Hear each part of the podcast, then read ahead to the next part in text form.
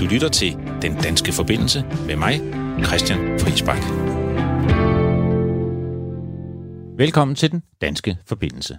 Det er programmet, hvor jeg taler med danskere, der er eller har været ude i verden, og ser på, hvordan verden har forandret sig i den sidste uge. Eller sådan er det normalt.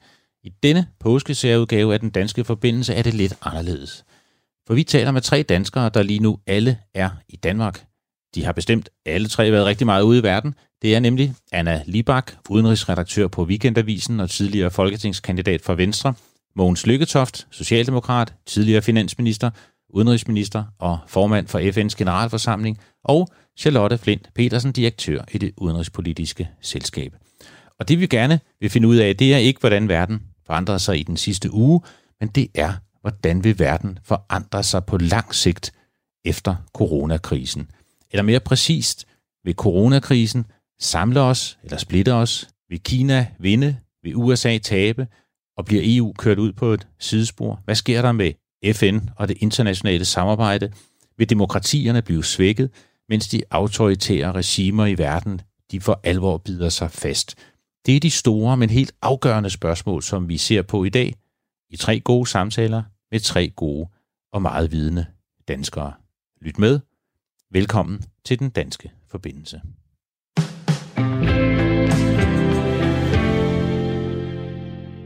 Derfor vil jeg nu sige velkommen til Anna Libak, som er udenrigsredaktør på Weekendavisen. Velkommen til, Anna. Tak. Det er jo den fremherskende sådan, øh, diskussion internationalt, at coronakrisen vil fundamentalt ændre magtbalancerne i verden. USA vil tabe, Kina vil vinde, og EU vil blive hægtet af. Øh, deler du den analyse? Nej, øh, det gør jeg ikke. Altså, det er jo for tidligt skråsikkert at udtale sig om, hvad der vil ske. Men, øh, men, men den, den gængste analyse, det er, at, øh, at nu er øh, Vesten færdig som, øh, som gårdsanger, fordi øh, USA har ikke vist globalt lederskab under krisen øh, med Trump, og EU falder fra hinanden, og Kina bliver stærkere. Og, øh, og det synes jeg er en forsimplet analyse, og jeg er uenig i den. Altså, for det første vil jeg gerne gøre opmærksom på, at, at det, det er rigtigt, at Vesten ikke længere dominerer verden. Men, øh, men det har Vesten i efterhånden en hel del år ikke gjort. Altså, øhm, det har vi vel ikke gjort, siden øh, Obama sagde, at der var en rød linje i Syrien i 2012, og så ikke handlede på sagen i 2013, eller da, da russerne de annekterede øh, Krim øh, i 2014, selvom øh, om Vesten faktisk havde lovet Ukraine NATO-medlemskab på et eller andet tidspunkt. Altså så i flere år har det været sådan, at Vesten ikke bestemmer. Jeg mener, det er alt for tidligt at konkludere, at Vesten kommer til at bestemme mindre af coronakrisen. Du ser et Kina nu, som lidt sådan har fået selvtillid af at kunne håndtere krisen derhjemme, og nu engagerer sig meget kraftigt, sender respiratorer og medicin og beskyttelsesudstyr til alle afrikanske lande øh, engagerer sig i Sydeuropa, hvor de, vi jo har hørt i Serbien, at de siger, at hjælpen fra EU, den er ikke eksisterende, så vi vender os mod Kina. Så Kina får vel en øget og stærkere position som følge af coronakrisen? Der er ikke nogen tvivl om, at, øh, at Kina har et ønske om at, øh, at dominere øh, verden. Men øh, sagen er den, at Kina er blevet rigt på at være vestens fabrik under globaliseringen. Vi er alle sammen blevet rigere af den globalisering, men nogle er blevet relativt øh, rigere, relativt stærkere, og det er Kina. Kinas allerstørste handelspartner, det er EU. Og det er klart, hvis du får et EU i recession, eller et EU, der bliver mindre interesseret i på en række områder, det tror jeg vil ske, og handle med Kina, bliver mere skeptisk overfor øh, for Kina, jamen hvem går det så ud over? Det går ud over Kina. Og i forvejen var der tendenser til afglobalisering. Det kunne simpelthen måles på, at den globale øh, varehandel forud for, øh, for coronakrisen, i en, en, der var en afmatning i den, øh, som følge af det oprør mod globaliseringen, der har været gang i årvis. Og det, jeg tror, at det er en udvikling, der vil blive forstærket, og hvem taber på det? Ja, det gør sandelig ikke kun Vesten, det gør sandelig også Kina. Den del er jo med sikkerhed rigtig, og man taler jo om det her med, man, man reshore, som, som det nu kaldes. Øh, det er det modsatte af det, man kaldte offshore, altså hvor man sender produktionen afsted for at gøre det meget billigt. Nu vil virksomhederne trække det hjem, øh, som du siger. Men er det så ikke et, øh, kan man sige, tilbageslag for hele globaliseringsoptimismen og i virkeligheden også en liberal ideologi, der handlede om, at man skulle producere der, hvor det var billigst? Jo, Øh, det, det er det, men, øh, men det er en udvikling, som er, er pågået i, øh, i, i rigtig, ej, ikke i rigtig mange år, men i en del år øh, efterhånden. Øh, og det er jo fordi, at, at, øh, at efter murens fald, der øh, blev en ideologi fremherskende, og man kunne kalde den globalismen. Og det var øh, forestillingen om, at jo mere øh, vi handler med hinanden over hele kloden, og jo mere interdependente øh, altså jo mere gensidigt afhængige vi bliver, jo, øh, jo fredeligere og jo mere velstående bliver verden. Man troede på, at øh, ved hjælp af handel, der kunne man faktisk øh, demokratisere verden. Og det har jo så vist sig ikke at være tilfældet, øh, fordi lande som Rusland og øh, Kina er blevet mere autoritære og ikke mindre, selvom øh, om, om de er blevet øh, mere markedsøkonomisk orienteret. Og, og problemet er jo så øh, med øh, globaliseringen, det er, at, at den handler kun om øh, økonomi. Den handler ikke om sådan noget som sikkerhedspolitik, men det er klart, at når dem, der ikke deler de vestlige værdier, de relativt bliver stærkere. Hvis de så ønsker at, at omsætte deres økonomiske indflydelse til politisk øh, indflydelse i Vesten, så har vi et problem, så bliver det pludselig et problem, at øh, de er blevet rigere, også selvom vi alle sammen blev rigere. Jeg vil godt udfordre den med Rusland, for jeg har jo gået rundt lidt og sagt, at konflikten omkring Krim og med Ukraine, den var blevet langt værre, hvis ikke vi havde været så afhængige af hinanden, og ikke havde været så afhængige af, af Rusland, og Rusland ikke havde været så afhængige af at sælge gas og andre varer til Europa. Så handel og fred hænger vel i det store billede sammen. Hvorfor mener du, at, øh, at, øh, konflikten var, var blevet værre? Altså, der er krig i Øst-Ukraine, og der, der er døde over øh, 10.000 mennesker, og, øh, og russerne har øh, annekteret, øh, annekteret øh, halvøen Krim, som, øh, som, som de ellers anerkendte i FN var, øh, var øh, Ukrains territorium på linje med hele den øvrige verden. Så hvad, hvad, hvad kunne være blevet øh, øh, værre? Det kunne have eskaleret det kunne have eskaleret ind til en krig øh, mellem Vesten og Rusland, hvor vi havde engageret os, øh, og hvor russerne i langt mere åbenlyst havde sendt tropper ind, øh, og måske forsøgt at generobre hele Ukraine. Og det gjorde man måske ikke, fordi det har vi ikke råd til. Vi er afhængige af hinanden i dag. Jamen det kan du sige, at, at du, du kan sige, at det kunne øh, være blevet til en krig, hvis, øh, hvis Vesten var gået ind og havde støttet øh, ukrainerne. Men, men jeg synes, det er en mærkelig analyse så at sige, at det er det gensidigt øh, gode forhold og de mange betingelser, der, øh, der, der var årsagen til, at vi trak os eller ikke gik i krig for Ukraine. Det, der var årsagen til, at vi ikke gik i krig øh, for Ukraine, det var, at russerne har atomvåben. Vi ønskede ikke en øh, atomkrig, og så var Ukraine ikke øh, medlem af NATO. Men jeg håber da, at hvis russerne på et tidspunkt går ind i Baltikum, så håber jeg da ikke, at vi forsøger at løse det ved at sige, lad russerne gøre det, fordi så sparer vi verden for en krig. Altså så håber jeg da, at musketerien gælder for, for, for NATO-medlemmer. Øh, Selvom det kunne føre til en atomkrig? Jamen det, det er jo det, som, øh, som NATO-strategi øh, virker øh, hviler på, det er afskrækkelse. Det er, at, øh, at det er viljen til øh, i yderste nødsfald tilfælde at bruge atomkrig eller atomvåben, der virker afskrækkende. Så, øh, så det er selvfølgelig en trussel, vi skal opretholde, ja. Lad os komme lidt tilbage til corona, fordi du siger nu, nu går vi tilbage, nu, nu vil vi trække ting hjem. Virksomheder og globalisering vil lide et tilbageslag, vi vil være mindre afhængige af hinanden i, i fremtiden. Men Hvordan kan det så bidrage til en mere fredelig udvikling i verden? Det, må, det er jo så det omvendte argument. Jamen, øh, sagen er den, at, øh, at, at, at hvis man har det udgangspunkt, at øh, stater har interesser, og at disse øh, interesser de kan være modsatrettede, så betyder det også, at international politik øh, er ikke kun et win-win game. Det er nogle gange et, øh, et nulsumspil. Og øh, det betyder, at når ens fjender bliver stærkere, så bliver man faktisk selv svagere, hvis man mister muligheden for at styre, hvad der foregår hjemme hos en selv. Og det vi har kunne se i en årrække, det er, at Kina har omsat sin økonomiske indflydelse til politisk pres.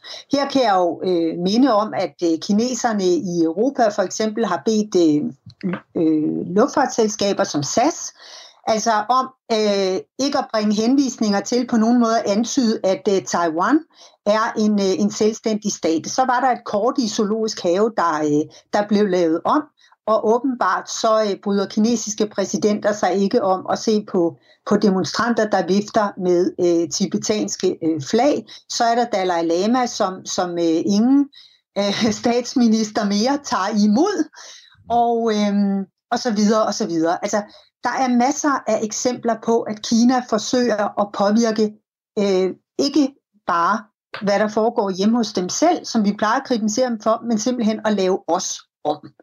Og, øh, og det er der, der er grund til bekymring overfor, og derfor tror jeg, at, øh, at et, et, et resultat af coronakrisen, det vil være, det kan jeg se, fordi man, der, der, det har jo været sådan, så amerikanerne de har ført handelskrig mod kineserne, og der har været en meget kinakritisk øh, opinion i USA.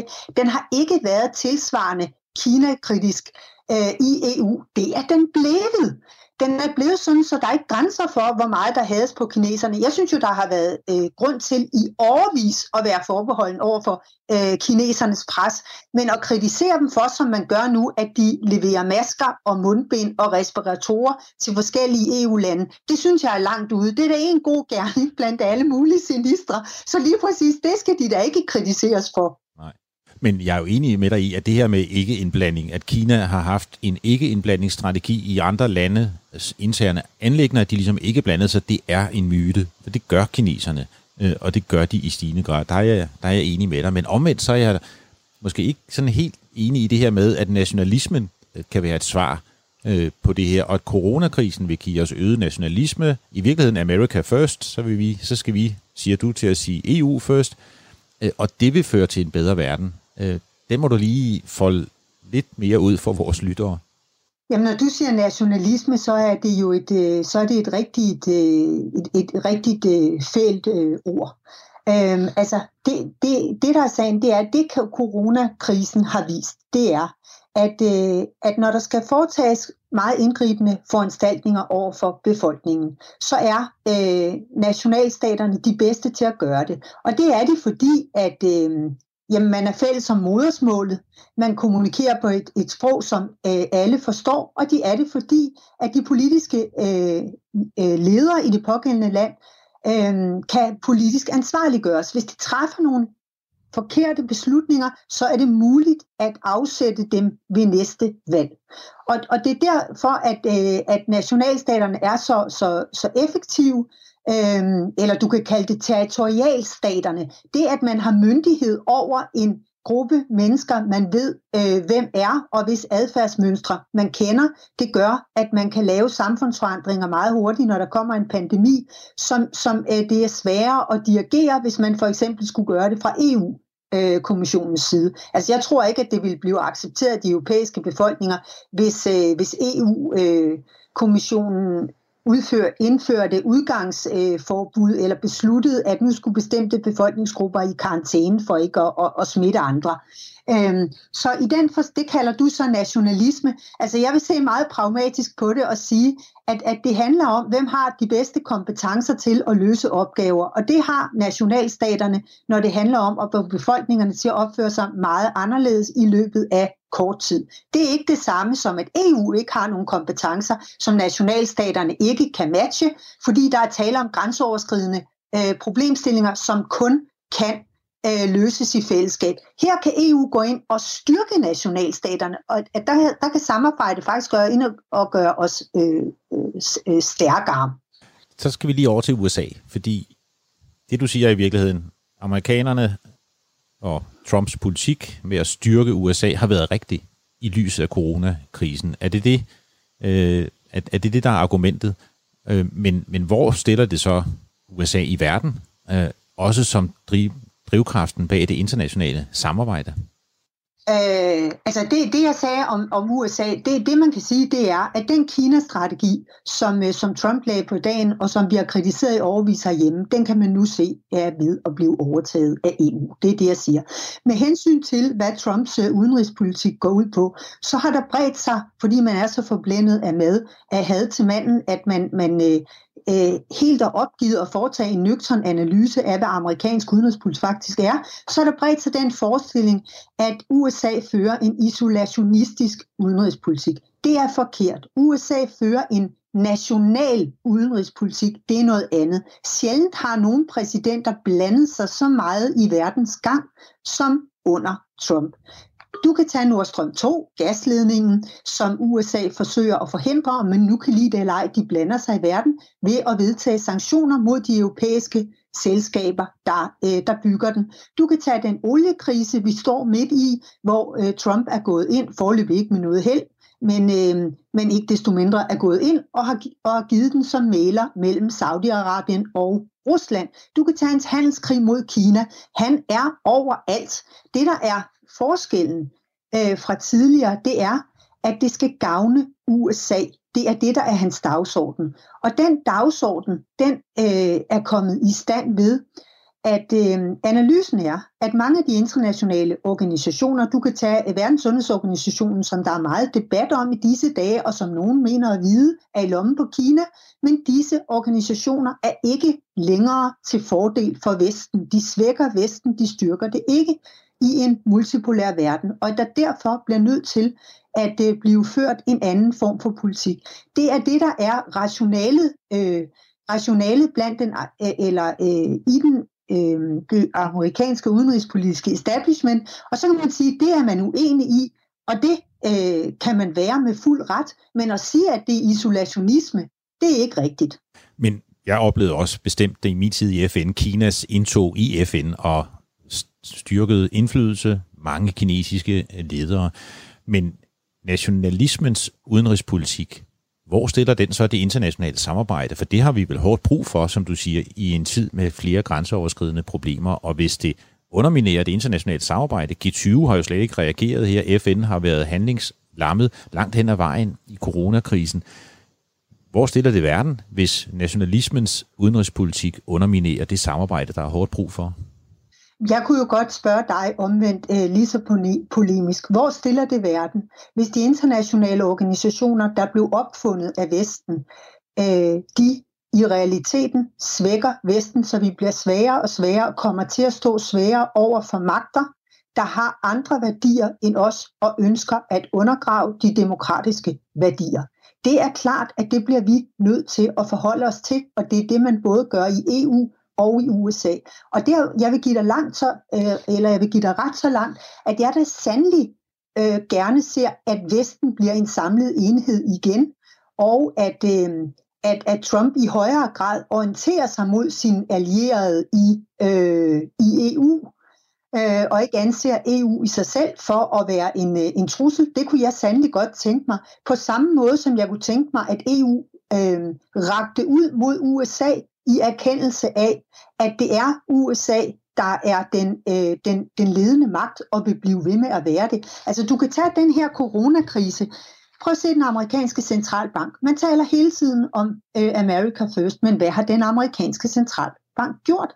Den har gjort det, at den har stillet enorme mængder af likviditet, om billige amerikanske dollar til rådighed for andre banker, andre øh, centralbanker, og det har, og, og det har den gjort, øh, både fordi den gerne vil have, at det økonomiske system ikke bryder sammen, men jo også fordi, at den gerne vil konsolidere øh, dollaren som global reservevaluta. Det er et eksempel på, at man blander sig i verden på en måde, der er til fordel for USA, men sandelig også på en måde, der er til fordel for os i øh, Europa. Anna Libak, vi blev ikke enige om det hele. Øh, det var en spændende samtale, øh, og, og, og, og, og i virkeligheden en spændende analyse, du også fremlagde, at coronakrisen skal styrke den traditionelle alliance. Vi skal se på vores interesser i verden, og vi skal gøre det øh, sammen med USA. Tusind tak, fordi du var med, Anna. Selv tak. Det var Anna Libak, som er udenrigsredaktør på Weekendavisen og en ivrig debattør. Og det fik vi også at høre, og det fik I at høre. Det blev til gavn for vores lyttere her på den danske forbindelse.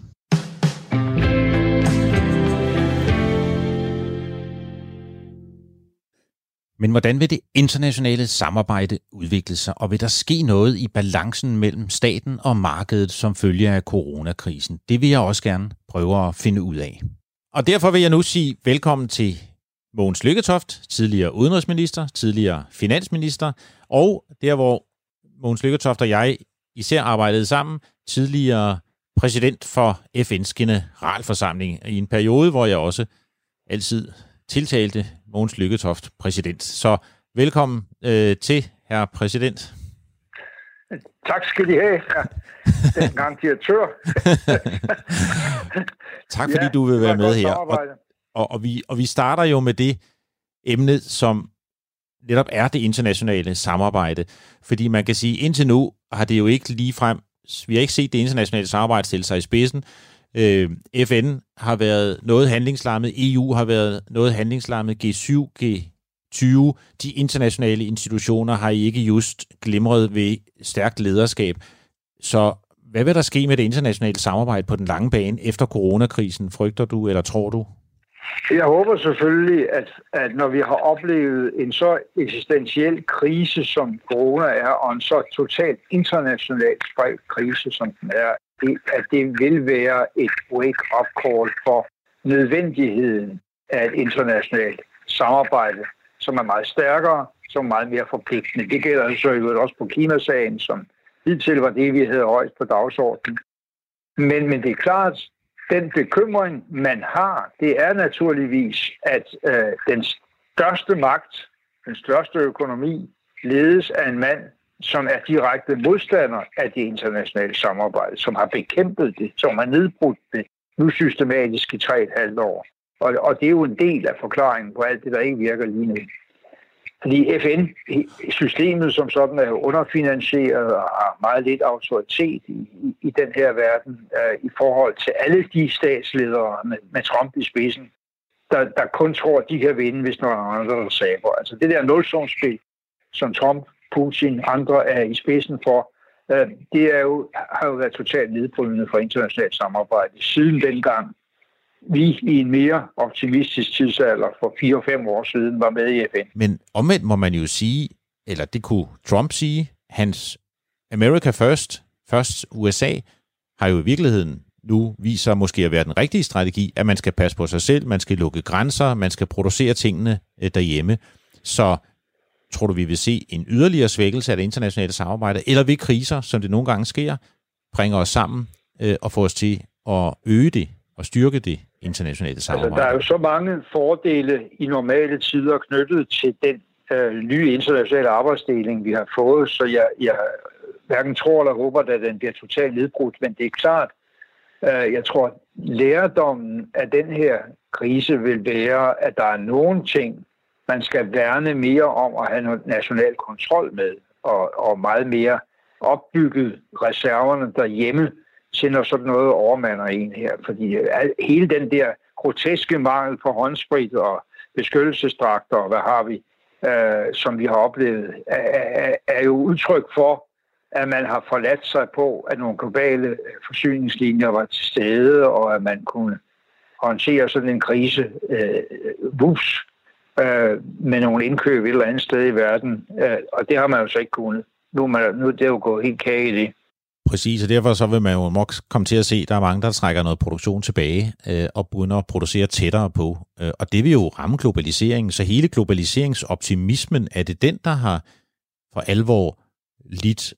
Jeg tror i hvert fald, det bliver en anden form for øh, anden version af globaliseringen i fortsættelsen, men jeg tror, fordelene ved, ved ved øh, de der globale forsyningskæder, for eksempel i bilproduktion og IT-produktion osv., det, det vil være meget sværere at undvære, hvis øh, verden stadigvæk vil have noget af det der til den pris, de får til.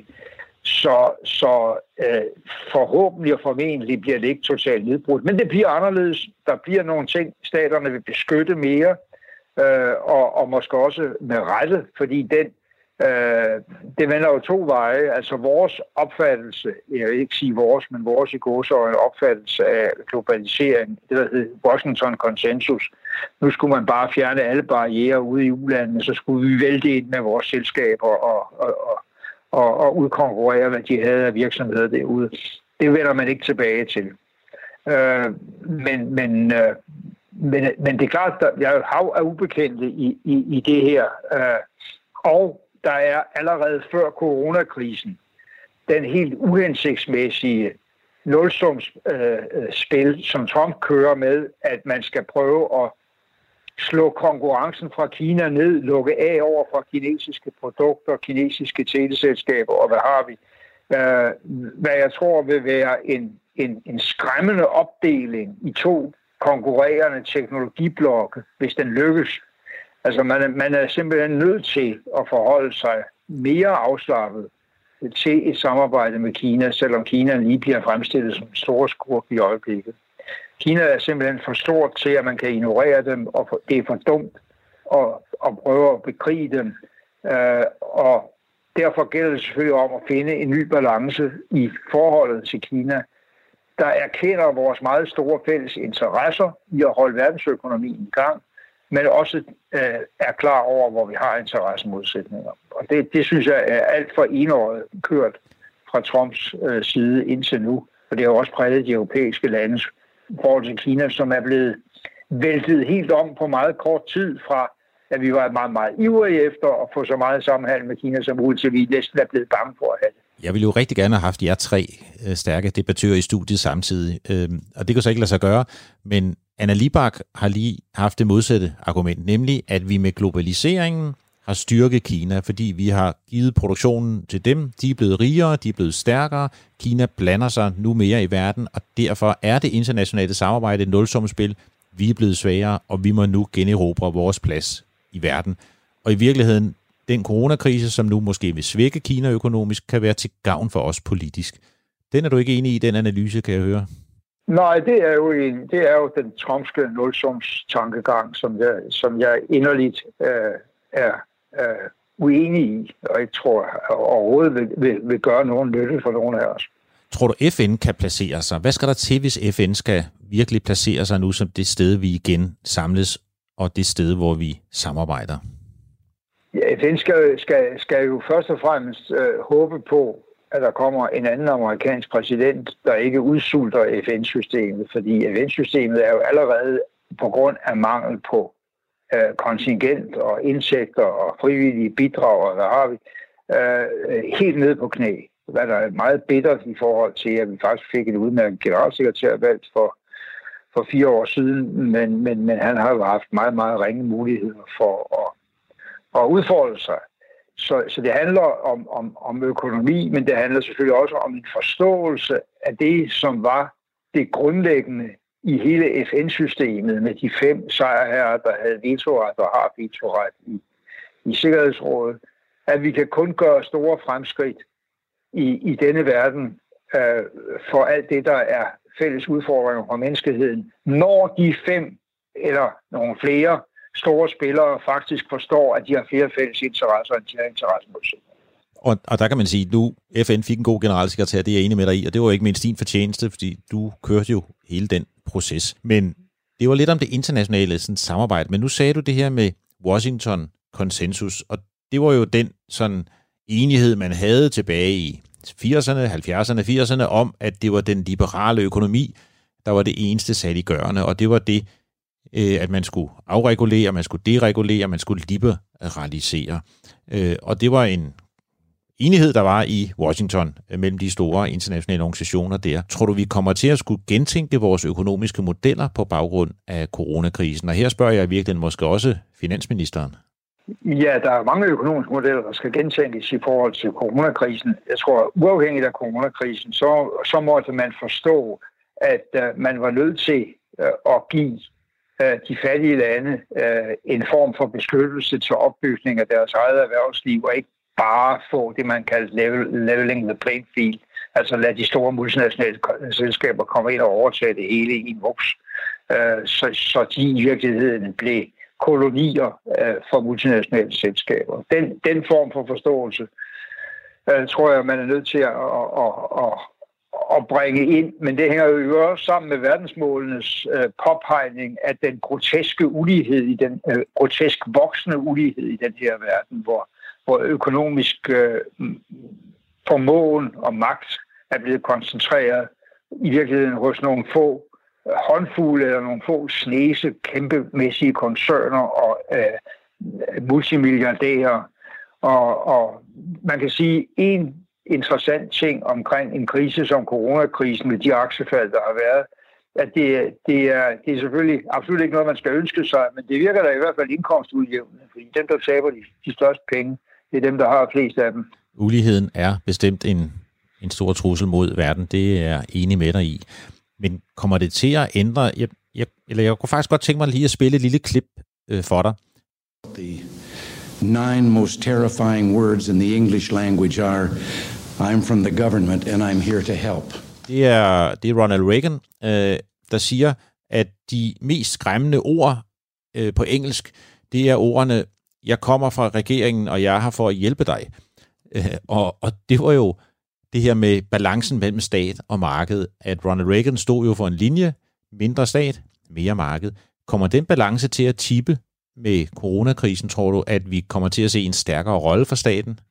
Ja, det tror jeg Øh, heldigvis øh, sige, fordi det, det, vi har jo været, øh, vi har jo været hervet af en generation af økonomer, øh, som i høj grad har været, skal vi sige, storkapitalens tjenere og, og, og udbredt den påstand, at markedet var bedst til at klare alle problemer, og at regeringer øh, nærmest gik i vejen for problemløsning i stedet for at løse dem. Men, men netop når vi taler om, om de store udfordringer, mennesket står overfor, epidemierne, som vi nu oplever en af virkelig i fuld skala, men, men også klimaet, er, er jo i virkeligheden understregningen af nødvendigheden af en, en, en ramme omkring de der markeder, en regulering af adfærden, øh, både nationalt og internationalt, øh, hvis vi skal have en chance for at at løse de problemer, der er fælles.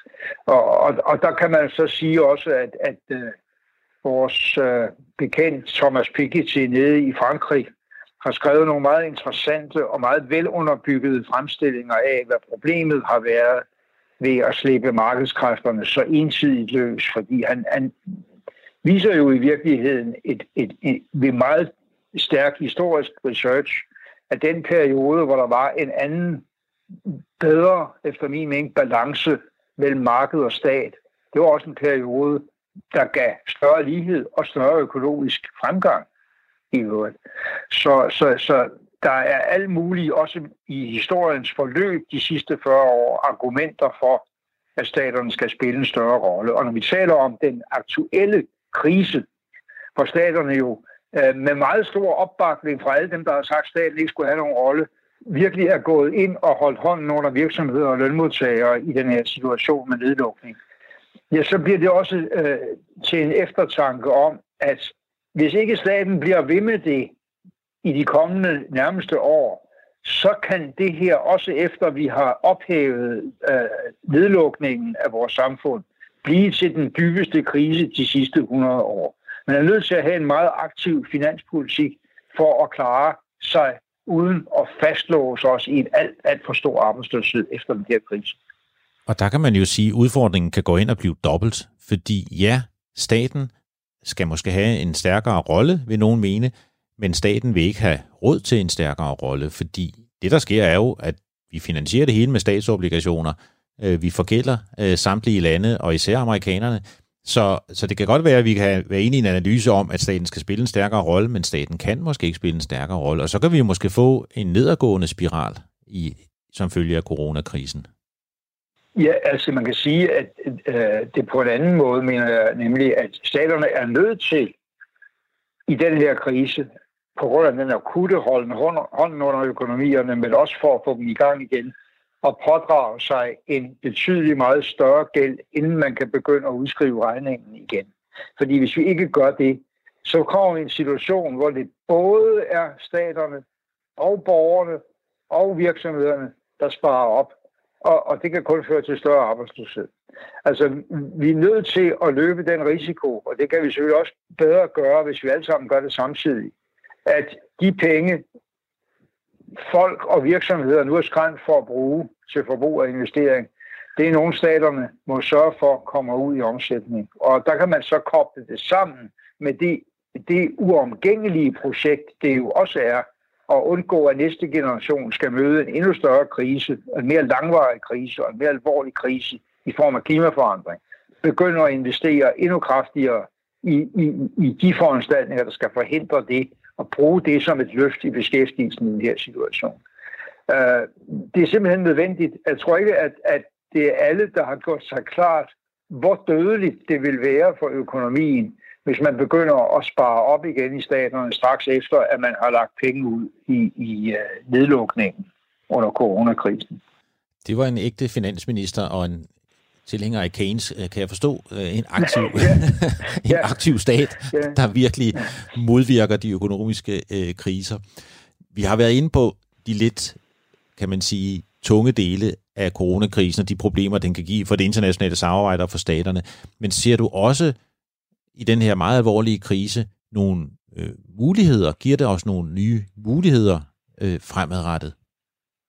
Ja, det, det håber jeg, øh, at, at det, det giver, at, det, at vi, vi, vi ikke resonerer, når så har vi ikke råd til klima, fordi vi har brugt pengene til at holde hånden under coronakrisen, men tværtimod siger, nå, så er vi nødt til at gøre endnu mere ved klima, øh, for at få gang i økonomien igen, og at det er der, vi skal bruge de fleste penge. Vi skal ikke bare genoptage den form for øh, i øvrigt miljø- og klimabelastende forbrug, øh, vi har haft hidtil. Og et eller andet sted har coronakrisen jo i hvert fald vist os, hvilken markant handlekraft, der faktisk kan mobiliseres, når krisen øh, truer. Vi har jo lang tid sagt, at vi kan ikke for alvor gøre noget ved klimakrisen, fordi det kan skade vores økonomiske vækst. Men man må sige, med coronakrisen var der jo en villighed til for alvor at træde karakter som stat og lave nogle begrænsninger, som havde vidtgående indflydelse på den enkeltes liv og også på vores økonomiske vækst. Så måske kan den handlekraft bruges til noget bagefter.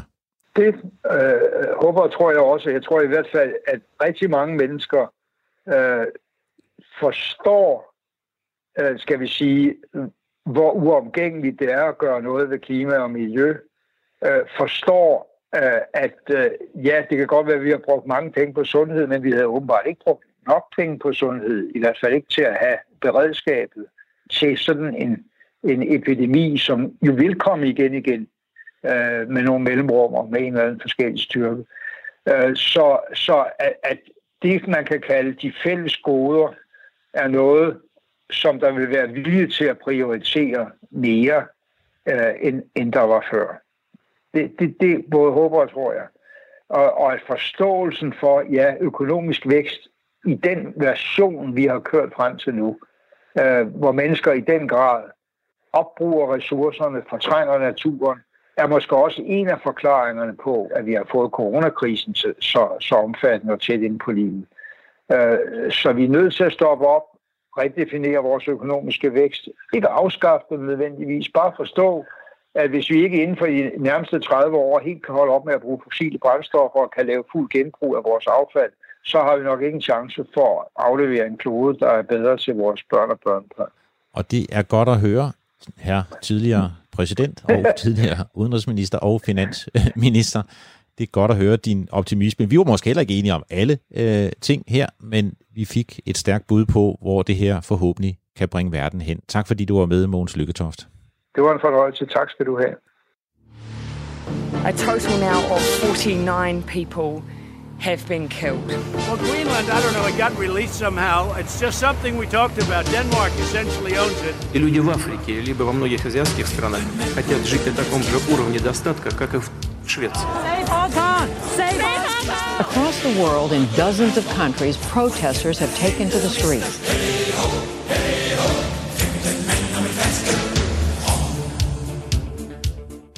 Jeg vil nu sige velkommen til Charlotte Flint Petersen, direktør i det udenrigspolitiske selskab og en meget aktiv og engageret direktør, vil jeg godt tillade mig at sige, men tidligere chef for det internationale arbejde i Institut for Menneskerettigheder. Velkommen til, Charlotte. Tak for det. Jeg har lige haft Anna Libak, jeg har haft Mogens Lykketoft her i programmet, og de er jo ikke helt enige. Men det, jeg vil spørge dig om, coronakrisen, vil den splitte, eller vil det samle verden?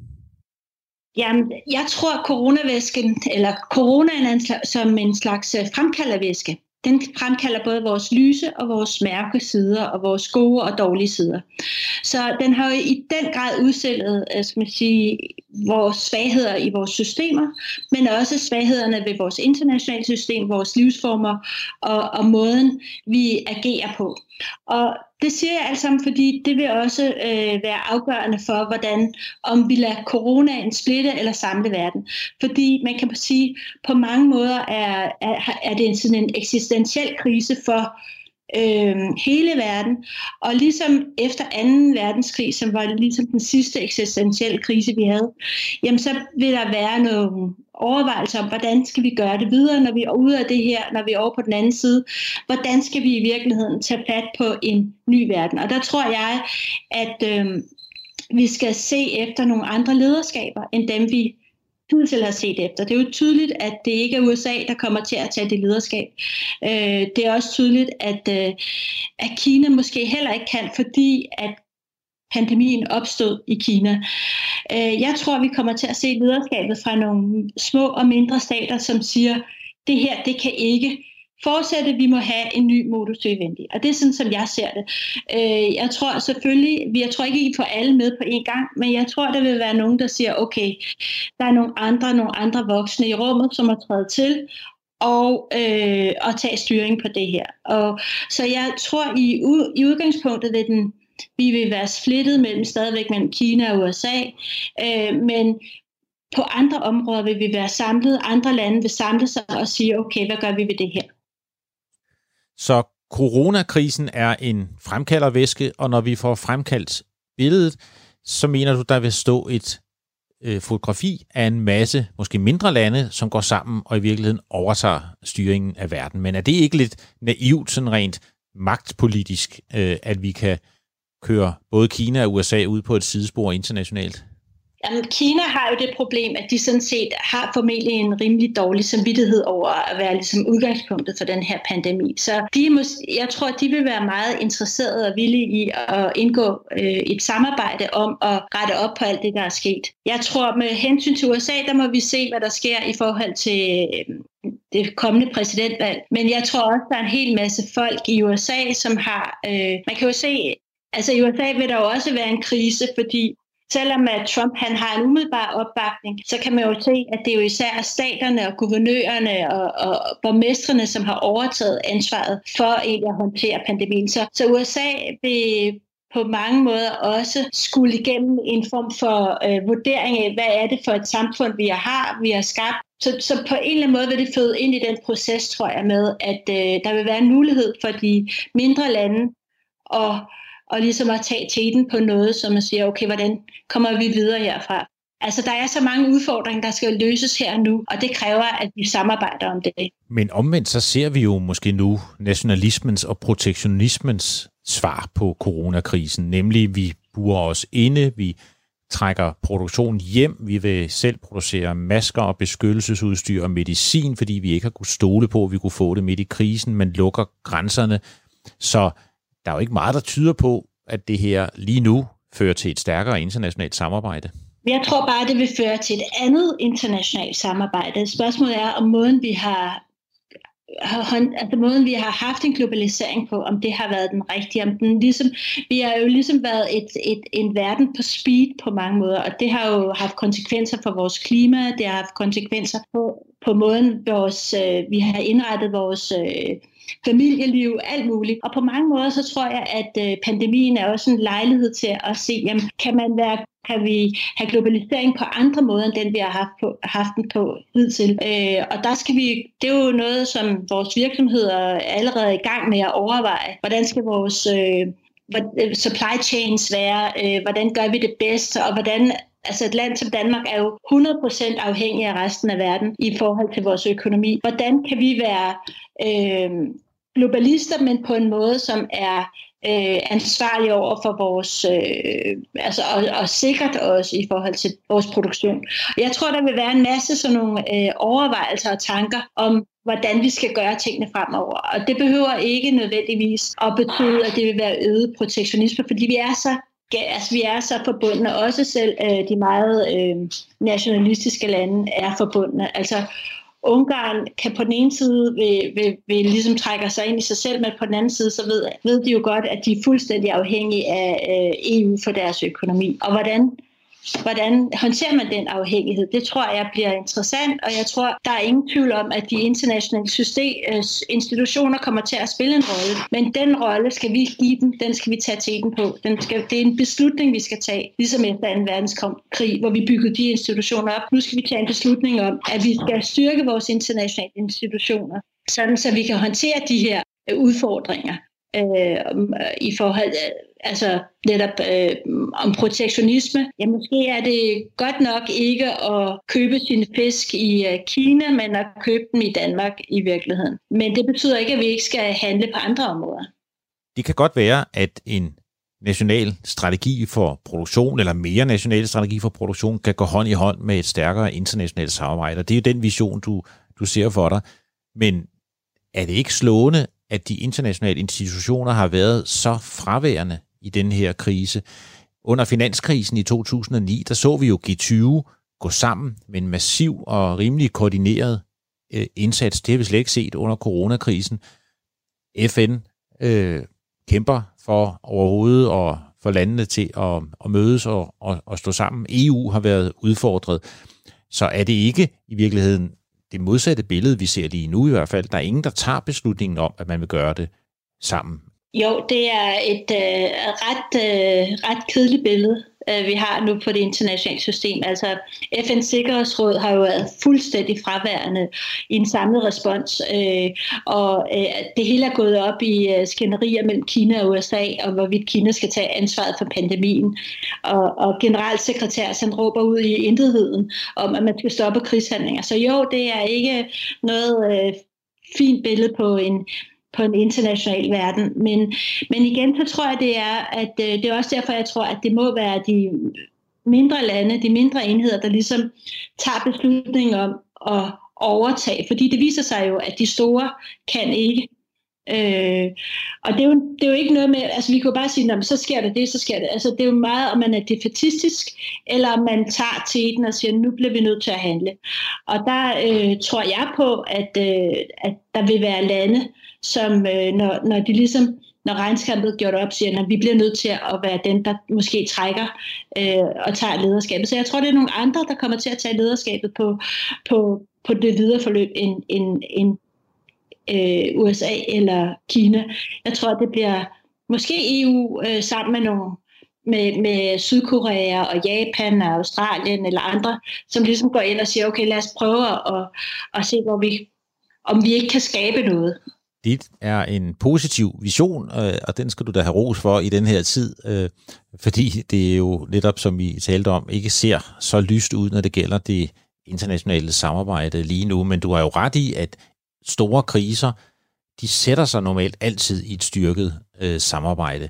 Måske ikke lige med det samme, men på lidt længere sigt, og det kan vi jo håbe på.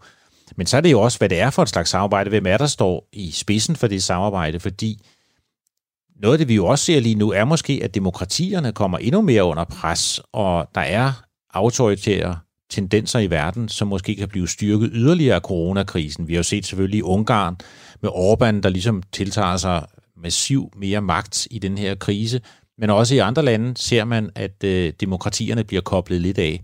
Så hvad bliver det så for et slags samarbejde? Vil vi se mere øh, autoritære regimer i verden, og er det dem, der kan drive verden fremad? Jeg tror ikke, at øh, altså ligesom, ligesom øh, øh, med andre ting, så øh, kan man sige, at nu begynder de forskellige samfund at bekende kulør. Og øh, Ungarn har jo været et autokrati længe, men nu bekender de bare fuldstændig kulør og siger, at nu er vi et autokrati. Øh, og det samme gælder måske også i Israel, øh, at de her autokratier, som har været på vej, jamen de, øh, det bliver bare tydeligt hvem der er demokrati og hvem der er autokrati. Jeg tror ikke på, at vi bliver i, i Danmark mere øh, autokratisk. Jeg tror, vi fastholder demokratiet, og det tror jeg også øh, Tyskland gør og andre lande. Men jeg tror, det bliver bare tydeligt, hvem der er autokrater og hvem der er demokrater.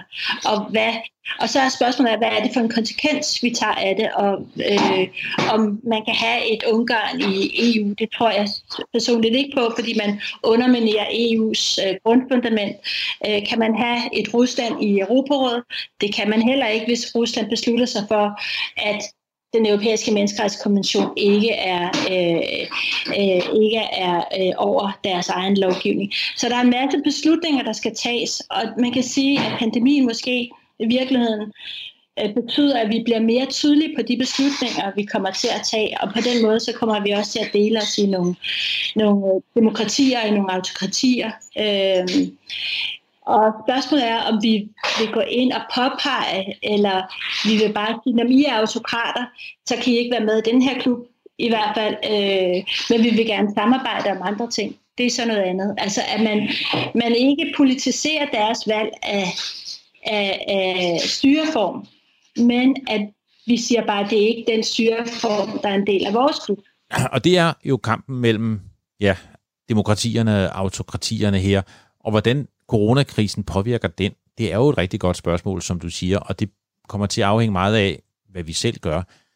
Det vi så i efteråret, var jo en bølge af folkelige demonstrationer rundt i hele verden, øh, og hvor folk de krævede en stærkere demokratier, mere øh, indflydelse og en stærkere kamp imod ulighed. Tror du, den bølge den vil blive styrket eller svækket som følge af coronakrisen?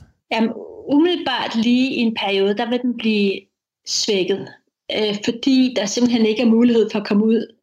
Altså for eksempel så har demonstrationerne i Rusland øh, i, øh, i forbindelse med øh, forfatningsafstemningen ikke kunne finde sted. Man har ikke kunne gøre oprør på den måde. Men jeg tror, øh, at øh, på sigt vil det blive styrket. Altså om et års tid eller to vil vi se det styrket op, og fordi pandemien også har vist de sociale skævheder, der er øh, i de forskellige samfund, altså uligheden. Det er, det er ikke sådan, at øh, man siger, at pandemi, altså virusen rammer alle, men den rammer alligevel også samtidig skævt. Øh, hvis du er fattig, øh, for eksempel som i Indien, jamen, så kan du ikke beskytte dig mod virusen på samme måde, som hvis du var øh, rig, eller i USA. Hvis du øh, er fattig, jamen, så bliver du nødt til at gå på arbejde, du er ikke beskyttet på samme måde. Der er øget ulighed og arbejdsløshed, øh, så hele den der økonomiske øh, konsekvens af pandemien vil vise sig på de fattige på, eller på folk, som har, har svært. Så jeg tror, at det vil betyde, at, øh, at der er nogen, der vil ligesom tage sig, vi bliver nødt at kræve, kræve mere social retfærdighed. Så en stærkere kamp for demokratiet på sigt, men også en nødvendig kamp, at vi som et lille land, sammen med andre mindre lande, står sammen og insisterer på, at svaret på krisen skal være både mere demokrati og mere samarbejde. Det er sådan set det, du både lidt tror på, øh, og også det budskab, du kommer med. Ja, det, øh, altså jeg, jeg tror i virkeligheden, at øh, vi skal sige, at det er et valg, vi øh, vælger at tage. Altså hvis, vi, hvis jeg skulle føre en udenrigspolitik, så vil jeg i hvert fald sige, at det ville være svaret på pandemien øh, i forhold til en dansk udenrigspolitik. Og insistere på et stærkere internationalt samarbejde, og at vi øh, i virkeligheden støtter kampen, i, eller kampen, eller indsatsen for øh, at, øh, at øh, styrke demokratiet ud i verden. Det må vi håbe, at det er sådan, det kommer til at gå. Det var der i hvert fald et lidt positivt budskab, synes jeg. Øh, en tro på, at det godt kan lade sig gøre, hvis vi vælger det, og hvis vi kæmper for det, eller hvis vi styrker indsatsen for det. Tusind tak, fordi du var med, Charlotte Flint Petersen. Selv tak, og tak fordi jeg måtte være med. Direktør i det udenrigspolitiske selskab, og tidligere i Institut for Menneskerettigheder, og nu også en engageret debattør om internationale forhold og coronakrisen.